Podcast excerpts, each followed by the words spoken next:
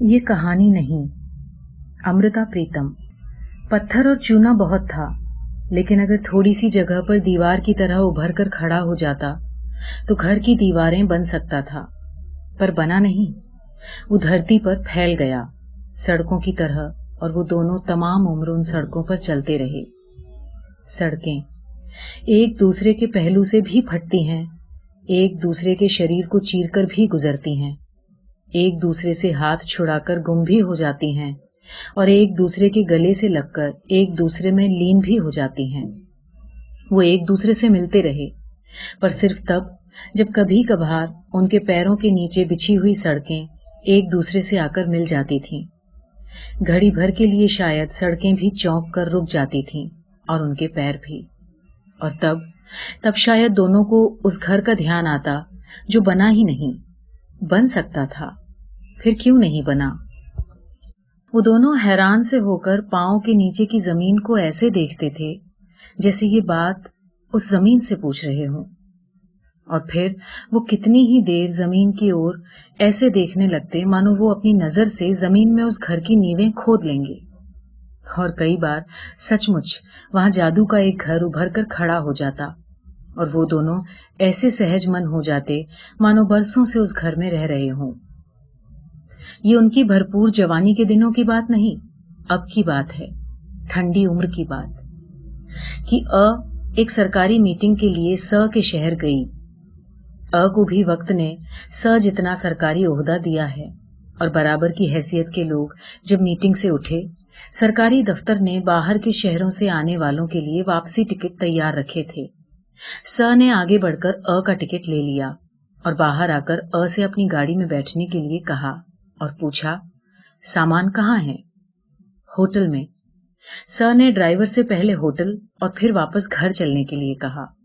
ا نے آپتی نہیں کی، پر ترک کے طور پر کہا۔ پلین میں صرف دو گھنٹے باقی ہیں۔ ہوٹل ہو کر مشکل سے ایئرپورٹ پہنچوں گی۔ پلین کل بھی جائے گا، پرسوں بھی۔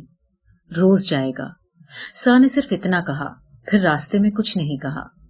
ہوٹل سے سوٹ کیس لے کر گاڑی میں رکھ لیا تو ایک بار ا نے پھر کہا، وقت تھوڑا ہے، پلین مس ہو جائے گا. س نے جواب میں کہا، گھر پر ماں انتظار کر ہی رہی ہوں گی. ا سوچتی رہی کہ شاید س نے ماں کو اس میٹنگ کا دن بتایا ہوا تھا، پر وہ سمجھ نہیں سکی کیوں بتایا تھا۔ ا کبھی کبھی من سے یہ کیوں پوچھ لیتی تھی، پر جواب کا انتظار نہیں کرتی تھی۔ وہ جانتی تھی من کے پاس کوئی جواب نہیں تھا۔ وہ چپ بیٹھی شیشے میں سے باہر شہر کی عمارتوں کو دیکھتی رہی۔ کچھ دیر بعد عمارتوں کا سلسلہ ٹوٹ گیا اور شہر سے دور باہر آبادی آ گئی اور پام کے بڑے بڑے پیڑوں کی قطاریں شروع ہو گئیں۔ سمندر شاید پاس ہی تھا۔ ا کی سانس نمکین سی ہو گئی۔ اسے لگا کہ پام کے پتوں کی طرح اس کے ہاتھوں میں کمپن آ گیا تھا۔ شاید س کا گھر پاس تھا۔ پیڑ پتوں میں لپٹی ہوئی سی کاٹیج کے پاس پہنچ کر گاڑی کھڑی ہو گئی۔ ا بھی اتری، پر کاٹیج کے بھیتر جاتے ہوئے ایک پل کے لیے باہر کیلے کے پیڑ کے پاس کھڑی ہو گئی۔ جی کیا کہ اپنے کانپتے ہوئے ہاتھوں کو یہاں باہر کیلے کے کانپتے ہوئے پتوں کے بیچ میں رکھ دے۔ وہ س کے ساتھ بھیتر کاٹیج میں جا سکتی تھی، پر ہاتھوں کی وہاں ضرورت نہیں تھی۔ ان ہاتھوں سے اب وہ س کو نہ کچھ دے سکتی تھی، نہ س سے کچھ لے سکتی تھی۔ ماں نے شاید گاڑی کی آواز سن لی تھی، سو باہر آ گئی انہوں نے ہمیشہ کی طرح اس کا ماتھا چوما اور کہا، آؤ بیٹی۔ اس بار ا بہت دنوں بعد ماں سے ملی تھی۔ پر ماں نے اس کے سر پر ہاتھ پھیرتے ہوئے جیسے سر پر برسوں کا بوجھ اتار دیا ہو اور اسے بھیتر لے جا کر بٹھاتے ہوئے اس سے پوچھا، کیا پیو گی بیٹی؟ سب ہی اب تک بھیتر آ گیا تھا۔ ماں سے کہنے لگا، پہلے چائے بنواؤ، پھر کھانا۔ ا نے دیکھا، ڈرائیور گاڑی سے سوٹ کیس اندر لا رہا تھا۔ اس نے س کی اور دیکھا اور کہا، بہت تھوڑا وقت ہے، مشکل سے ایئرپورٹ پہنچ پاؤں گی۔ س نے اس سے نہیں، ڈرائیور سے کہا، کل سویرے جا کر پرسوں کا ایک ٹکٹ لے آنا۔ اور ماں سے کہا، تم کہتی تھی کہ میرے کچھ دوستوں کو کھانے پر بلانا ہے، کل بلا لو۔ ا نے س کی جیب کی اور دیکھا، جس میں اس کا واپسی کا ٹکٹ پڑا ہوا تھا۔ کہا، پر یہ ٹکٹ برباد ہو جائے گا۔ ماں رسوئی کی طرف جاتے ہوئے کھڑی ہو گئی اور ا کے کندھے پر اپنا ہاتھ رکھ کر کہنے لگی، ٹکٹ کا کیا ہے بیٹی؟ اتنا کہہ رہا ہے، رک جاؤ۔ پر کیوں؟ ا کے من میں آیا، پر اس نے کہا کچھ نہیں۔ کرسی سے اٹھ کر کمرے کے آگے برامدے میں جا کر کھڑی ہو گئی۔ سامنے دور تک پام کے اونچے اونچے پیڑ تھے۔ سمدر پرے تھا، اس کی آواز سنائی دے رہی تھی۔ ا کو لگا، صرف آج کا کیوں نہیں؟ اس کی زندگی کے کتنے ہی کیوں؟ اس کے من کے سمندر کے تٹ پر ان پام کے پیڑوں کی طرح اگے ہوئے ہیں۔ اور ان کے پتے انیک ورشوں سے ہوا میں کانپ رہے ہیں۔ ا نے گھر کے مہمان کی طرح چائے پی۔ رات کو کھانا کھایا اور گھر کا غسل خانہ پوچھ کر رات کو سونے کے سمے پہننے والے کپڑے بدلے۔ گھر میں ایک لمبی بیٹھک تھی، ڈرائنگ، ڈائننگ اور دو اور کمرے تھے، ایک س کا، ایک ماں کا۔ ماں نے ضد کر کے اپنا کمرہ ا کو دے دیا اور سوئم بیٹھک میں سو گئی۔ ا سونے والے کمرے میں چلی گئی۔ پر کتنی ہی دیر جھچکی ہوئی سی کھڑی رہی۔ سوچتی رہی کہ میں بیٹھک میں ایک دو راتیں مسافروں کی طرح ہی رہ لیتی۔ ٹھیک تھا۔ یہ کمرہ ماں کا ہے، ماں کو ہی رہنا چاہیے تھا۔ سونے والے کمرے کے پلنگ میں، پد میں اور الماری میں ایک گھریلو سی بو باس ہوتی ہے۔ ا نے اس کا ایک گھونٹ سا بھرا، پر پھر اپنا سانس روک لیا۔ مانو، اپنی ہی سانسوں سے ڈر رہی ہو۔ برابر کا کمرہ س کا تھا۔ کوئی آواز نہیں تھی۔ گھڑی پہلے س نے سر درد کی شکایت کی تھی اور نیند کی گولی کھائی تھی۔ اب تک شاید سو گیا تھا۔ پر برابر والے کمروں کی بھی اپنی بو باز ہوتی ہے۔ ا نے ایک بار اس کا گھونٹ بھی پینا چاہا، پر سانس رکا رہا۔ پھر ا کا دھیان الماری کے پاس نیچے فرش پر پڑے ہوئے اپنے سوٹ کیس کی اور گیا اور اسے ہنسی آ گئی۔ یہ دیکھو، میرا سوٹ کیس۔ مجھے ساری رات میری مسافری کی یاد دلاتا رہے گا۔ اور وہ سوٹ کیس کی اور دیکھتے ہوئے تھکی ہوئی سی تکیے پر سر رکھ کر لیٹ گئی۔ نہ جانے کب نیند آ گئی۔ سو کر جاگی تو خاصا دن چڑھا ہوا تھا۔ بیٹھک میں رات کو ہونے والی دعوت کی ہلچل تھی۔ ایک بار کو تو ا کی آنکھیں جھپک کر رہ گئیں۔ بیٹھک میں سامنے س کھڑا تھا۔ چار خانے کا نیلے رنگ کا تہمت پہنے ہوئے۔ ا نے اسے کبھی رات کے سونے کے سمے کے کپڑوں میں نہیں دیکھا تھا۔ ہمیشہ دن میں ہی دیکھا تھا۔ کسی سڑک پر، سڑک کے کنارے، کسی کیفے میں، ہوٹل میں یا کبھی کسی سرکاری میٹنگ میں۔ اس کی ایک نئی سی پہچان لگی۔ آنکھوں میں اٹک سی گئی۔ آ نے بھی اس سمے نائٹ سوٹ پہنا ہوا تھا، پر آ نے بیٹھک میں آنے سے پہلے اس پر دھیان نہیں دیا۔ اب دھیان آیا تو اپنا آپ ہی اسے عجیب سا لگا، سادھارن سے اسادھارن ہوتا ہوا۔ بیٹھک میں کھڑا ہوا س ا کو آتے ہوئے دیکھ کر کہنے لگا، یہ دو سوفے ہیں، انہیں لمبائی کے رخ میں رکھ لیں؟ بیچ میں جگہ کھلی ہو جائے گی۔ ا نے سوفوں کو پکڑوایا۔ چھوٹی میزوں کو اٹھا کر کرسیوں کے بیچ میں رکھا۔ پھر ماں نے چوکے سے آواز دی تو ا نے چائے لا کر میز پر رکھ دی۔ چائے پی کر س نے ا سے کہا، چلو، جن لوگوں کو بلانا ہے، ان کے گھر جا کر کہہ آئیں اور لوٹتے وقت کچھ پھل لیتے آئیں گے۔ دونوں نے پرانے پریچت دوستوں کے گھر جا کر دستک دی، سندیسے دیے، راستے سے چیزیں خریدی پھر واپس آ کر دوپہر کا کھانا کھایا اور پھر بیٹھک کو پھولوں سے سجانے میں لگ گئے۔ دونوں نے راستے میں سادھارن سی باتیں کی۔ پھل کون کون سے لینے ہیں؟ پان لینے ہیں یا نہیں؟ ڈرنکس کے ساتھ کے لیے کباب کتنے لیں؟ پھلاں کا گھر راستے میں پڑتا ہے اسے بھی بلا لیں؟ اور یہ باتیں وہ نہیں تھیں جو سات برس بعد ملنے والے کرتے ہیں۔ ا کو سویرے دوستوں کے گھر پر پہلی دوسری دستک دیتے سمے ہی صرف تھوڑی سی پریشانی محسوس ہوئی تھی۔ وہ بھلے ہی س کے دوست تھے، پر ایک لمبے سمے سے ا کو جانتے تھے۔ دروازہ کھولنے پر باہر اسے سر کے ساتھ دیکھتے ہی وہ حیران ہوتے اور کہتے، آپ؟ پرویز جب اکیلے گاڑی میں بیٹھتے تو سر ہنس دیتا۔ دیکھا، کتنا حیران ہو گیا تھا۔ اس سے بولا بھی نہیں جا رہا تھا۔ اور پھر ایک دو بار کے بعد دوستوں کی حیرانی بھی ان کی سادھارن باتوں میں شامل ہو گئی۔ سر کی طرح ا بھی سہج من سے ہنسنے لگی۔ شام کے سمے سر نے چھاتی میں درد کی شکایت کی۔ ماں نے کٹورے میں برانڈی ڈال دی اور ا سے کہا، لو بیٹی، یہ برانڈی اس کی چھاتی پر مل دو۔ اس سمے تک شاید اتنا کچھ سہج ہو چکا تھا کہ ا نے س کی کمیز کے اوپر والے بٹن کھولے اور ہاتھ سے اس کی چھاتی پر برانڈی ملنے لگی۔ باہر پام کے پیڑوں کے پتے اور کیلوں کے پتے شاید ابھی بھی کانپ رہے تھے، پر اب ا کے ہاتھ میں کمپن نہیں تھا۔ ایک دوست سمے سے پہلے آ گیا تھا۔ ا نے برانڈی میں بھیگے ہوئے ہاتھوں سے ان کا سواگت کرتے ہوئے نمسکار بھی کیا اور پھر کٹوری میں ہاتھ ڈبا کر باقی رہتی برانڈی کو اس کے گردن پر مل دیا کندھوں تک۔ دھیرے دھیرے کمرہ مہمانوں سے بھر گیا۔ ا فریج سے برف نکالتی رہی اور سادہ پانی بھر بھر کر فریج میں رکھتی رہی۔ بیچ بیچ میں وہ رسوئی کی طرف جاتی، ٹھنڈے کباب پھر سے گرم کر کے لے آتی۔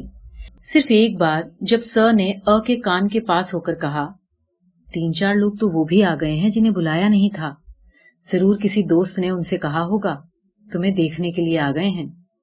تو پل بھر کے لیے ا کی سوبھاوکتا ٹوٹی۔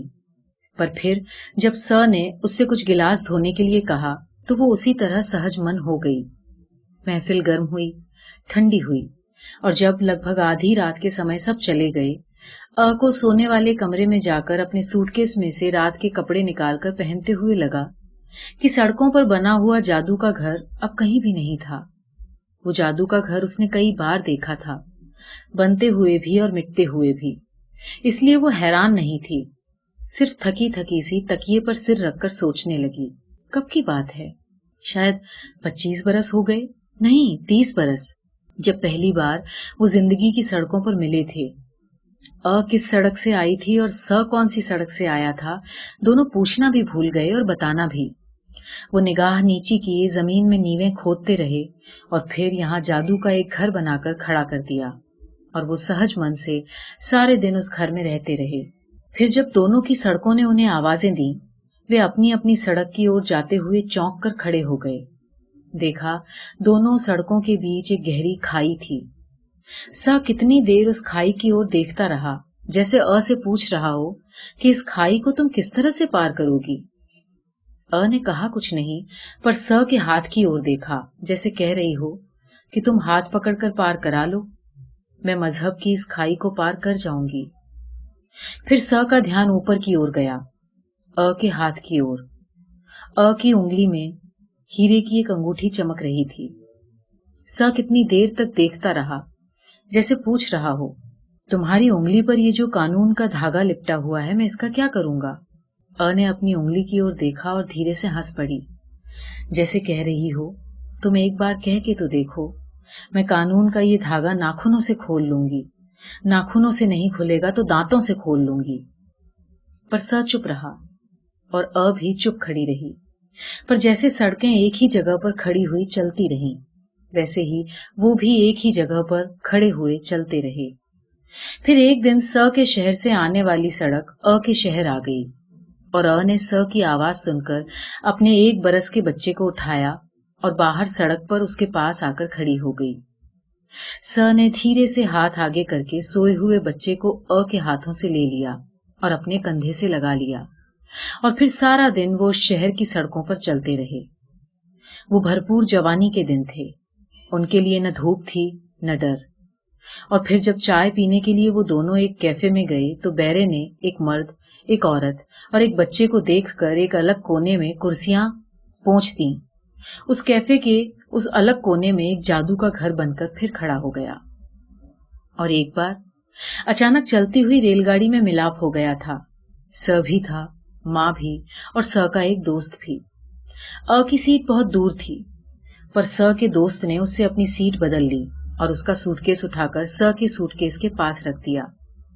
گاڑی میں دن کے سمے ٹھنڈ نہیں تھی، پر رات ٹھنڈی تھی۔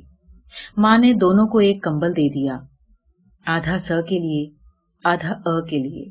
اور چلتی گاڑی میں اس ساجھے کے کمبل کے کنارے جادو کے گھر کی دیواریں پھر بن گئی تھی جادو کی دیواریں بنتی تھیں، مٹی تھیں، اور آخر ان کے بیچ کھنڈروں کی سی خاموشی کا ایک ڈھیر لگ جاتا۔ س کو کوئی بندھن نہیں تھا۔ ا کو تھا، پر وہ توڑ سکتی تھی۔ پھر یہ کیا تھا کہ وہ تمام عمر سڑکوں پر چلتے رہے۔ اب تو عمر بیت گئی۔ ا نے عمر کے تپتے دنوں کے بارے میں بھی سوچا اور اب کے ٹھنڈے دنوں کے بارے میں بھی۔ لگا، سب دن، سب برس پام کے پتوں کی طرح ہوا میں کھڑے کانپ رہے تھے۔ بہت دن ہوئے۔ ایک بار ا نے برسوں کی خاموشی کو توڑ کر پوچھا تھا، تم کچھ بولتے کیوں نہیں؟ کچھ بھی نہیں کہتے۔ کچھ تو کہو۔ پرسا ہنس دیا تھا۔ کہنے لگا، یہاں روشنی بہت ہے۔ ہر جگہ روشنی ہوتی ہے، مجھ سے بولا نہیں جاتا۔ اور ا کا جی کیا تھا کہ ایک بار سورج کو پکڑ کر بجھا دے۔ سڑکوں پر صرف دن چڑھتے ہیں۔ راتیں تو گھروں میں ہوتی ہیں۔ پر گھر گھر تو کوئی تھا ہی نہیں۔ اس لیے رات بھی کہیں نہیں تھی۔ ان کے پاس صرف سڑکیں تھیں اور سورج تھا اور س سورج کی روشنی میں بولتا نہیں تھا۔ ایک بار بولا تھا۔ وہ چپ سا بیٹھا ہوا تھا جب ا نے پوچھا تھا کہ کیا سوچ رہے ہو؟ تو س نے کہا تھا، سوچ رہا ہوں کہ لڑکیوں سے فلرٹ کروں اور تمہیں دکھی کروں۔ پر اس طرح ادکھی نہیں، سکھی ہو جاتی۔ اس لیے ا بھی ہنسنے لگی اور س بھی۔ اور پھر سے ایک لمبی خاموشی۔ کئی بار ا کے جی میں آتا تھا۔ کہ ہاتھ آگے بڑھا کر س کو اس کی خاموشی میں سے باہر لے آئے۔ وہاں تک جہاں تک دل کا درد ہے، پر وہ صرف اپنے ہاتھوں کو دیکھتی رہتی۔ اس نے ہاتھوں سے کبھی کچھ کہا ہی نہیں تھا۔ ایک بار س نے کہا، چلو چین چلیں۔ چین؟ جائیں گے پر آئیں گے نہیں۔ پر چین کیوں؟ یہ کیوں بھی شاید پام کے پیڑ کے سامان تھا جس کے پتے پھر ہوا میں کانپنے لگے۔ اس سمے ا نے تکیے پر سر رکھا ہوا تھا پر نیند نہیں آ رہی تھی۔ س برابر کے کمرے میں سویا ہوا تھا، شاید نیند کی گولی کھا کر۔ ا کو نہ اپنے جاگنے پر غصہ آیا، نہ س کی نیند پر۔ وہ صرف یہ سوچ رہی تھی کہ وہ سڑکوں پر چلتے ہوئے جب کبھی مل جاتے ہیں، تو وہاں گھڑی پہر کے لیے ایک جادو کا گھر کیوں بن کر کھڑا ہو جاتا ہے؟ ا کو ہنسی سی آ گئی۔ تپتی ہوئی جوانی کے سمے تو ایسا ہوتا تھا، ٹھیک ہے۔ لیکن اب کیوں ہوتا ہے؟ آج کیوں ہوا؟ یہ نہ جانے کیا تھا جو عمر کی پکڑ میں نہیں آ رہا تھا۔ باقی رات نہ جانے کب بیت گئی۔ اب دروازے پر دھیرے سے کھٹکا کرتا ہوا ڈرائیور کہہ رہا تھا، ایئرپورٹ جانے کا سمے ہو گیا ہے۔ ا نے ساڑی پہنی، سوٹ کیس اٹھایا۔ س بھی جاگ کر اپنے کمرے سے آ گیا۔ وہ دونوں دروازے کی اور بڑھے جو باہر سڑک کی اور کھلتا تھا۔ ڈرائیور نے ا کے ہاتھ سے سوٹ کیس لے لیا تھا۔ کو اپنے ہاتھ اور خالی خالی لگنے لگے وہ دہلیز کے پاس اٹک سی گئی اور پھر جلدی سے اندر آ کر بیٹھک میں سوئی ہوئی ماں کو خالی ہاتھوں سے پرنام کر کے باہر آ گئی۔ پھر ایئرپورٹ والی سڑک شروع ہو گئی۔ ختم ہونے کو بھی آ گئی پر س بھی چپ تھا اور ا بھی۔ اچانک س نے کہا، تم کچھ کہنے جا رہی تھی؟ میں؟ نہیں۔ اور وہ پھر چپ ہو گیا۔ پھر ا کو لگا اور شاید س کو بھی، کہ بہت کچھ کہنے کو تھا، بہت کچھ سننے کو، پر بہت دیر ہو گئی تھی۔ اور اب سب شبد زمین میں گڑ گئے تھے۔ پام کے پیڑ بن گئے تھے اور من کے سمندر کے پاس لگے ہوئے ان پیڑوں کے پتے شاید تب تک کانپتے رہیں گے جب تک ہوا چلتی رہے گی۔ ایئرپورٹ آ گیا اور پاؤں کے نیچے س کے شہر کی سڑک ٹوٹ گئی۔